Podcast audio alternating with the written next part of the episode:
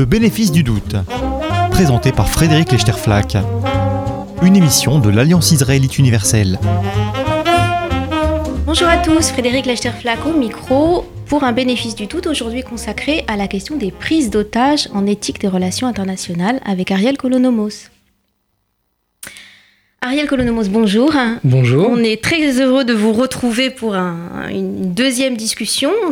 On nous étions ensemble la semaine dernière euh, pour parler euh, d'éthique militaire et nous terminions notre conversation la semaine dernière sur la série israélienne Fauda. Et je voudrais, si vous le voulez bien, euh, Ariel Colonomos, ouvrir notre conversation d'aujourd'hui en faisant allusion à une autre série israélienne très connue, Ratoufim. Ratoufim qui mettait en scène des prisonniers de guerre d'un genre un peu particulier qui ressemblait davantage à des otages. Et le dilemme de Ratoufim, c'était qu'est-ce qu'on est prêt à faire pour survivre quand on est otage? Or, la question que je voudrais euh, évoquer avec vous aujourd'hui, puisque euh, vous y travaillez, vous y avez beaucoup réfléchi, ça n'est pas qu'est-ce qu'on est prêt à faire pour survivre quand on est otage, mais qu'est-ce qu'on est prêt à faire en tant qu'État pour libérer un otage. C'est le problème des prises d'otages comme enjeu d'éthique internationale et c'est sur ça que je voudrais que porte notre conversation d'aujourd'hui. Ariel Colonomo, je rappelle que vous êtes euh, professeur à, Sciences Po Paris, directeur de recherche au CNRS et que vous êtes un spécialiste de l'éthique des relations internationales et vous préparez un prochain livre sur cette question de la valeur de la vie, en particulier en lien avec la manière dont les États arbitrent leur prise d'otages. Alors comment est-ce que les États doivent réagir face à la prise en otage de leurs ressortissants? Quels sont les différents scénarios possibles? Alors d'abord merci pour cette nouvelle invitation et alors oui concernant les concernant les otages finalement euh, quelques possibilités hmm, quelques-unes, quelques possibilités s'offrent, euh, aux, États. La, première, euh, la première d'entre elles, c'est euh, lorsque euh, des, citoyens d'un État, qu'ils soient des, des, militaires ou des civils, sont pris en otage par, par des combattants, que ce soit un État ou des combattants qui n'appartiennent pas à, un État, un réseau transnational. Eh bien, euh, quand, cela a lieu, euh, l'État, euh, des, exigences sont, formulées, des, rançons sont demandées, et l'État dont les ressortissants sont pris en otage peut, s'il le veut, décider d'entrer dans une négociation. Et dans cette négociation, cet État peut être amené à faire des compromis pas nécessairement à, céder à toutes les exigences que euh, les preneurs d'otages euh, mettent en avant. Euh, mais il s'agit vraiment d'une négociation donnant-donnant. Et l'objectif est de récupérer les, otages. On, ne connaît pas, en règle générale, tous les détails d'une négociation. Parfois, oui, mais enfin, très souvent, non, et c'est bien compréhensible. Mais par exemple, euh, malheureusement, plusieurs ressortissants français euh, euh, ont été pris en otage ces dernières années. C'est une pratique qui, qui, devient maintenant régulière. Enfin. Mais, et ces otages ont été libérés. ces otages n'ont pas été libérés pour rien. C'est-à-dire qu'il y a eu nécessairement des contreparties. la France, officiellement, je me souviens du ministre des Affaires étrangères de l'époque, euh, Laurent Fabius. Euh, Laurent Fabius avait dit la France ne paye pas de rançon. Certes, mais des contreparties, euh, d'une manière ou d'une autre, ont été données preneurs d'otages. Par ailleurs, ce n'est peut-être pas nécessairement la France directement qui a donné ces contreparties, mais peut-être ce sont des alliés des intermédiaires de la France, des intermédiaires. Donc ça, c'est une, possibilité. Et de fait, un certain nombre de pays considèrent eh bien, qu'il faut absolument récupérer euh, des personnes qui sont prises en, otage. Le cas, évidemment, euh, de euh, négociation, peut-être la plus, je ne sais pas si c'est le terme approprié, le plus spectaculaire, ou enfin en tout cas un des plus intéressants, c'est le cas d'Israël et notamment du soldat Gilad Shalit, qui avait été pris en otage et qui est resté de très nombreuses années euh, en, captivité. Et euh, ces négociations ont pris longtemps, mais il y a eu des négociations entre le gouvernement israélien, euh, avec Netanyahou, et, et, le, Hamas. Et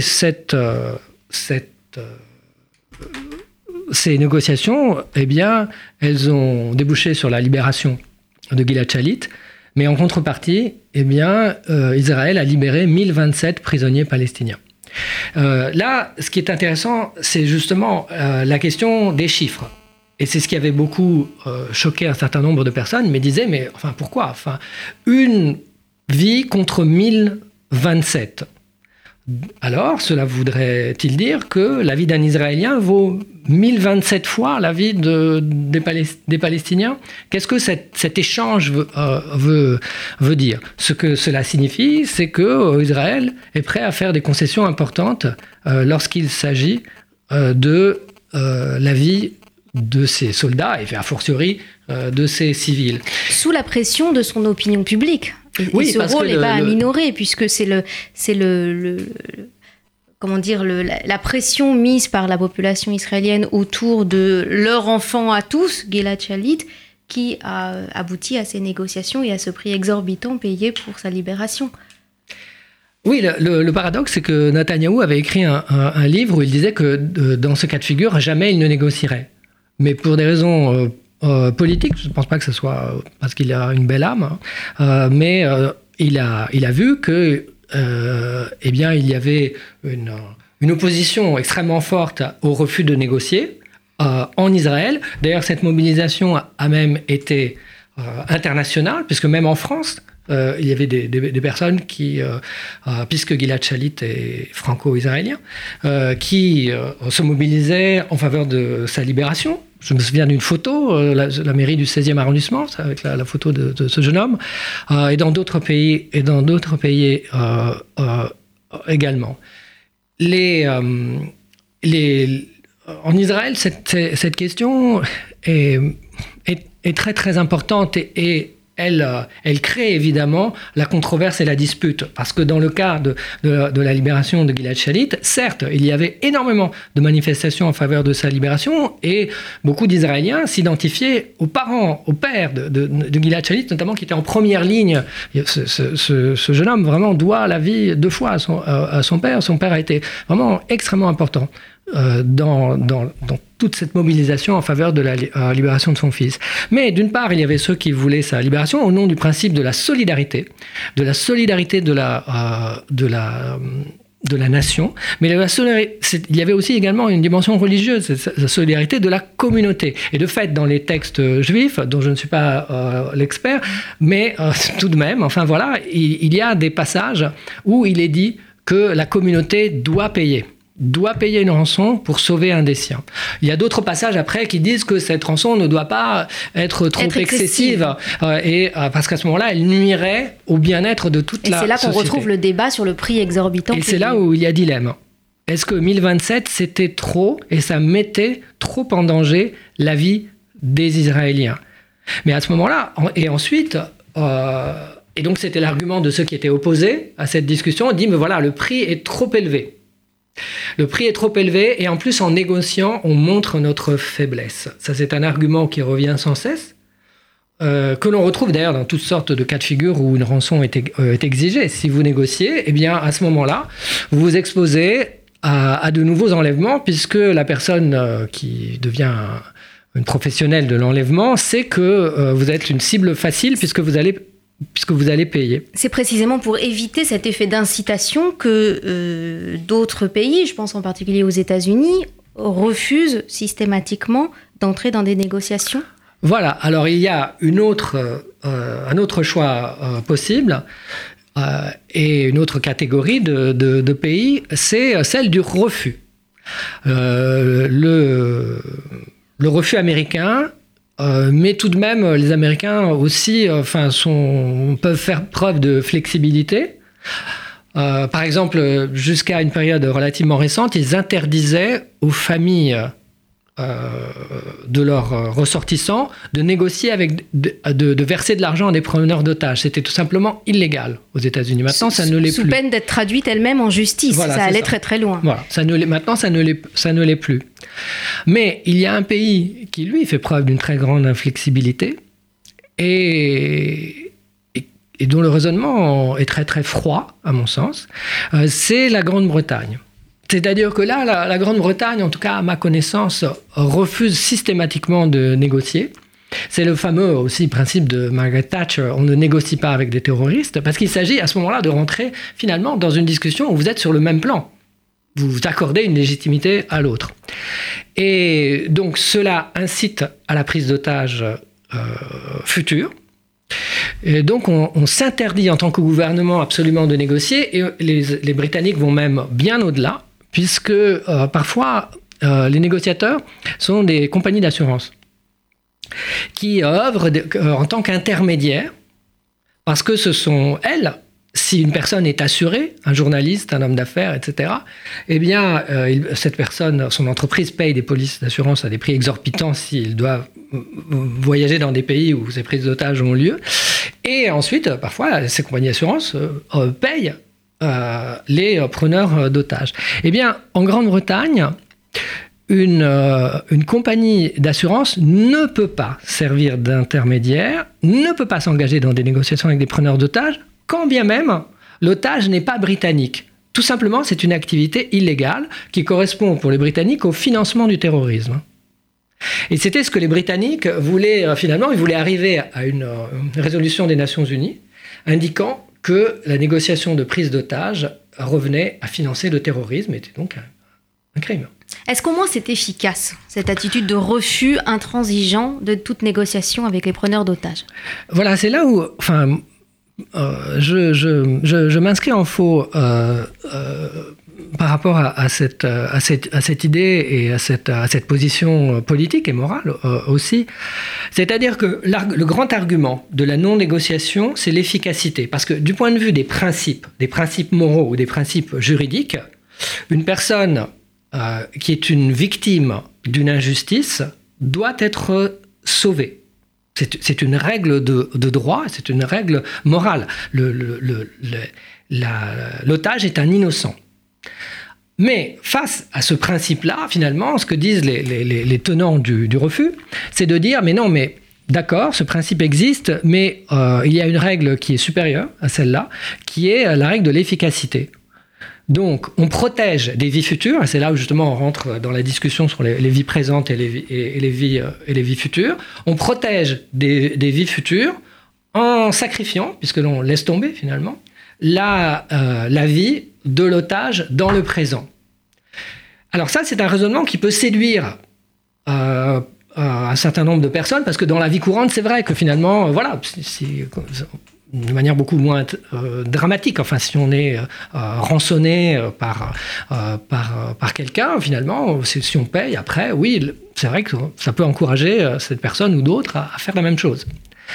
Mais, et même des économistes se sont amusés à modéliser ce type de comportement. Mais ça ne marche pas.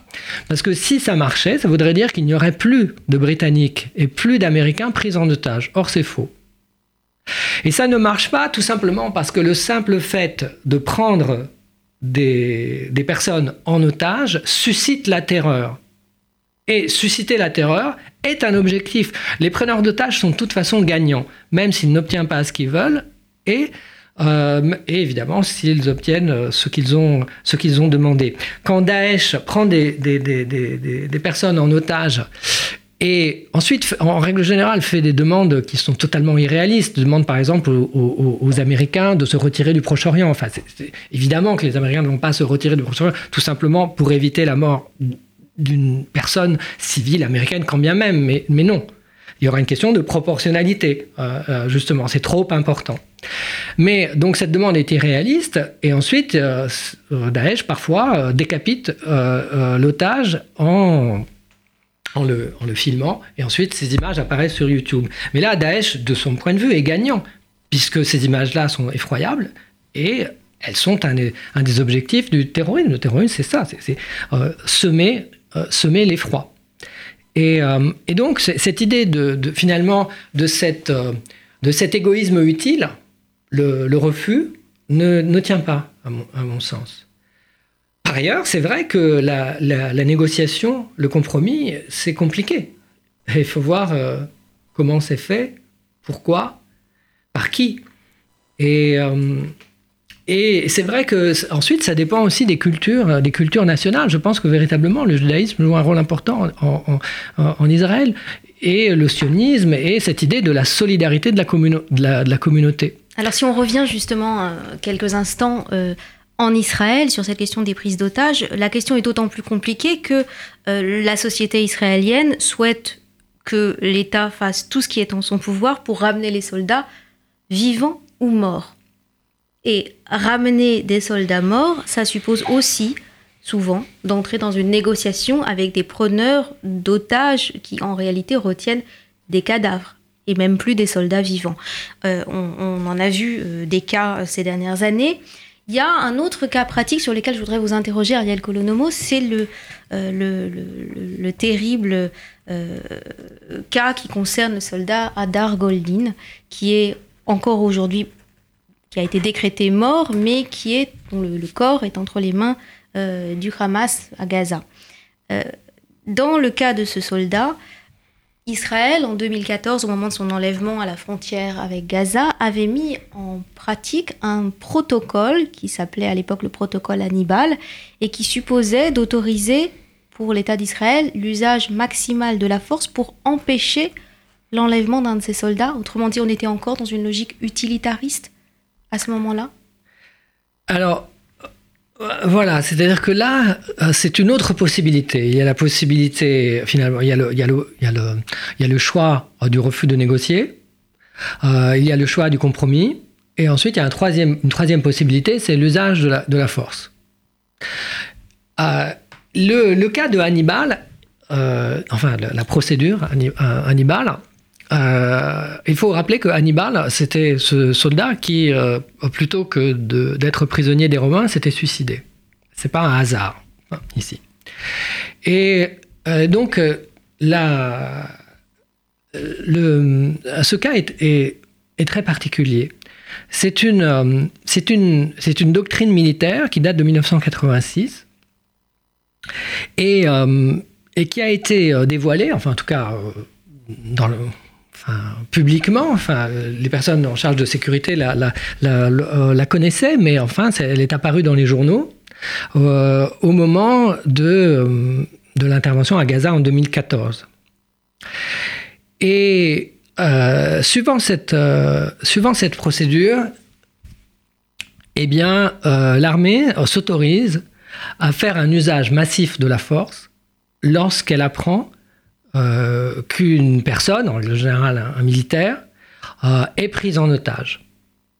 Cet usage massif de la force est autorisé en dépit du fait que cela met en danger la vie de l'otage. C'est un paradoxe, c'est-à-dire que euh, l'idée, évidemment, l'objectif, c'est de sauver l'otage, de le libérer. Mais là, on s'autorise à utiliser cette, euh, force. Évidemment, si on rase de bombes hein, le terrain où l'otage a été pris, eh bien oui, il y a des chances, ou de la malchance plutôt, pour que euh, l'otage, comme ses preneurs d'otages, soit, euh, soit tué. Je voudrais clarifier un point, Ariel Colonomos. Est-ce que l'objectif est de sauver l'otage avec cet usage massif de la force, ou est-ce que l'objectif est d'empêcher la prise d'otage susceptible d'être utilisée comme une monnaie d'échange ou comme un moyen de pression sur l'État israélien euh, Cette. Euh, on peut interpréter cette doctrine de la manière suivante. C'est-à-dire que, la, évidemment, le, premier objectif, ce qui est évidemment désirable, ce qui est le préférable, ce qui est souhaité, c'est d'utiliser la force pour bloquer la, prise d'otage en récupérant l'otage. Mais en même temps, on dit qu'on va le faire au risque de la prise, au, risque de la vie de l'otage. Et donc, ce qui se passe, c'est que la deuxième possibilité, c'est qu'en utilisant massivement la force, l'otage soit tué.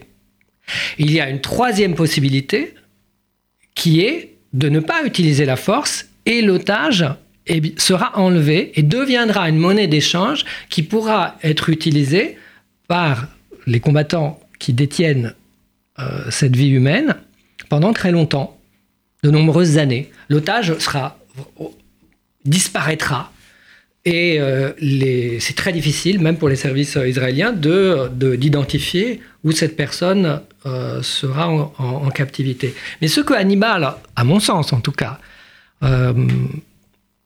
veut dire, c'est que entre Évidemment, tout ce que chacun, ce que tout le monde souhaite, c'est que l'otage revienne. Mais ensuite, il y a ces deux possibilités, c'est-à-dire que l'otage euh, meurt pendant l'opération et l'otage, il n'y a pas d'usage de la force et l'otage ensuite euh, euh, est amené dans un lieu inconnu et devient une monnaie d'échange. Eh bien, l'otage qui meurt est préférable. C'est-à-dire que ce scénario est préférable à l'autre scénario qui est eh bien, l'otage devient une monnaie d'échange. Ce scénario est préférable dans l'intérêt du pays. On comprend très bien pourquoi. Pour éviter de servir de moyen de pression euh, susceptible de faire libérer 1000 prisonniers, comme dans le cas euh, de Gilad Shalit. Donc on, on comprend très bien pourquoi, dans l'intérêt du pays, il est préférable que le soldat soit mort plutôt qu'enlevé vivant. Est-ce que c'est aussi le cas dans l'intérêt du soldat? Est-ce qu'on peut argumenter l'idée que même dans son propre intérêt, le soldat susceptible d'être enlevé, a mieux vaut qu'il soit mort libre, si je puis dire, que vivant entre les mains du Hamas. Est-ce que ce hmm. genre d'argumentaire est soutenu publiquement en Israël? Alors, euh, aussi une, précision pour éviter des, malentendus, parce que c'est un sujet délicat. Euh, euh, je ne dis pas, et en aucun cas la doctrine Hannibal dit qu'il faut tuer intentionnellement l'otage. Bien sûr, oui. C'est-à-dire que cet usage de la force va peut-être occasionner la mort non souhaitée, bien sûr, euh, de l'otage. Oui, c'est un effet non intentionnel, effectivement. c'est euh, important parce que, enfin, éthiquement, ça n'a pas du tout la même signification. Même si, pratiquement, bah oui, la personne est morte. Et dans les deux cas de figure.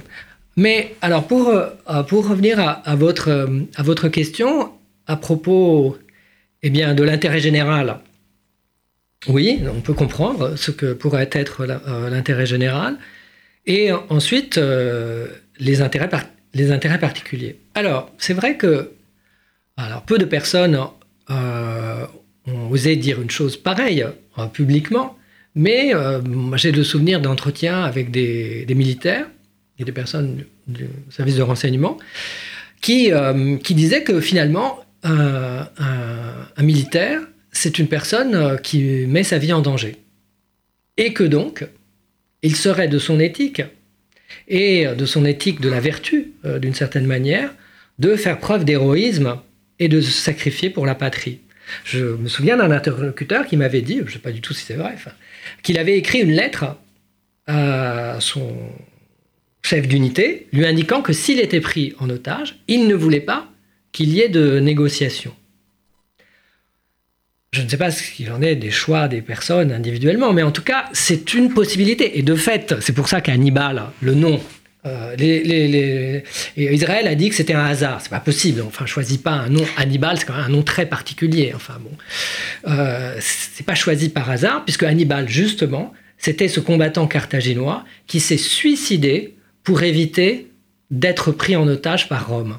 Cela indique donc là le, le sens de cette valeur, la valeur du sacrifice. Mais dans une société euh, démocratique, occidentale, moderne, c'est-à-dire contemporaine, tout simplement, est-ce que l'on peut réclamer cela d'une personne? Je pense que qu'il s'agisse d'Israël, de la France, euh, des États-Unis, de la Grande-Bretagne, etc., c'est très compliqué euh, que d'assumer publiquement cette position qui est de dire, mais finalement, vous devez vous sacrifier pour la patrie. Vous êtes là pour ça et on vous laisse tomber si vous êtes pris en otage. Je pense que c'est une demande impossible. Je la comprends intellectuellement, historiquement, même. Je pense qu'il y a des moments de l'histoire où on pouvait davantage demander ce genre de sacrifice, mais je ne pense pas qu'elle ait un sens aujourd'hui, et je ne pense pas d'ailleurs que ce soit juste. Est-ce que vous faites une différence, et Ariel Colonomo, ce sera ma, dernière question pour conclure notre discussion, est-ce que vous faites une différence euh, de ce point de vue-là entre les civils et les militaires? Est-ce que ça, change quelque chose qu'on ait affaire à un civil qui n'est pas censé se sacrifier ou à un militaire dont c'est la vocation? Alors, euh, absolument. Enfin, bon, on, peut dire que a fortiori pour cette, euh, pour cette, euh, au regard de cette demande de sacrifice, eh bien, euh, c'est une demande impossible euh, adressée à, un civil. De fait, l'émotion serait encore plus forte. Et c'est la raison pour laquelle les personnes qui demandaient la libération de Gilad Shalit le présentaient comme un jeune homme, ce qu'il était mais comme, un, comme le fils de n'importe quel Israélien. Oui, c'était un conscrit, donc c'était un jeune garçon en service oui, Mais en plus, même la façon de présenter ses photos, enfin, on n'avait pas l'impression, c'était pas, ah, c'était pas c'était pas Rambo, enfin bon, c'était un jeune garçon finalement, un jeune homme, enfin. Et donc il était présenté plutôt euh, justement comme un civil. Et comme un enfant. Et comme un enfant, l'enfant de tout le monde. Et, euh, et donc on, peut dire que justement, enfin là aussi, le, le, le, civil n'est pas responsable de la situation dans laquelle il se trouve, alors que le militaire, oui, il est envoyé là, dans, dans cet endroit, il sert son pays et donc, euh, il engage sa responsabilité et sa vie. Mais en même temps, je, ne suis pas totalement convaincu par cette, par cette distinction, parce que la, prise d'otage est un crime, est un crime qui viole des droits humains. Et là, c'est à tout un débat si en droit, euh, les soldats doivent être protégés au nom des droits humains, des droits de l'homme.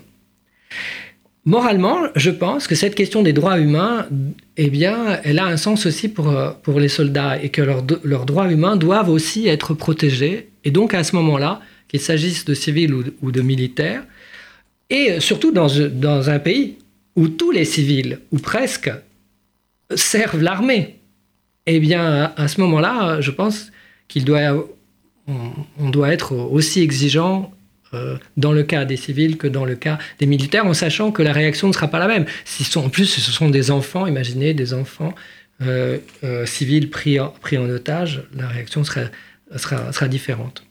Merci beaucoup Ariel Colonomos. On, on, va attendre avec impatience du coup la parution de votre prochain livre sur ces questions-là, votre prochain livre sur le, le prix de la vie en éthique militaire. Et pour patienter néanmoins en votre compagnie, on relira avec intérêt votre dernier livre, La politique des oracles, raconter le futur aujourd'hui. Merci beaucoup d'avoir été euh, en notre compagnie aujourd'hui et bonne semaine à tous. Merci de votre invitation. C'était le bénéfice du doute, une émission de l'Alliance israélite universelle.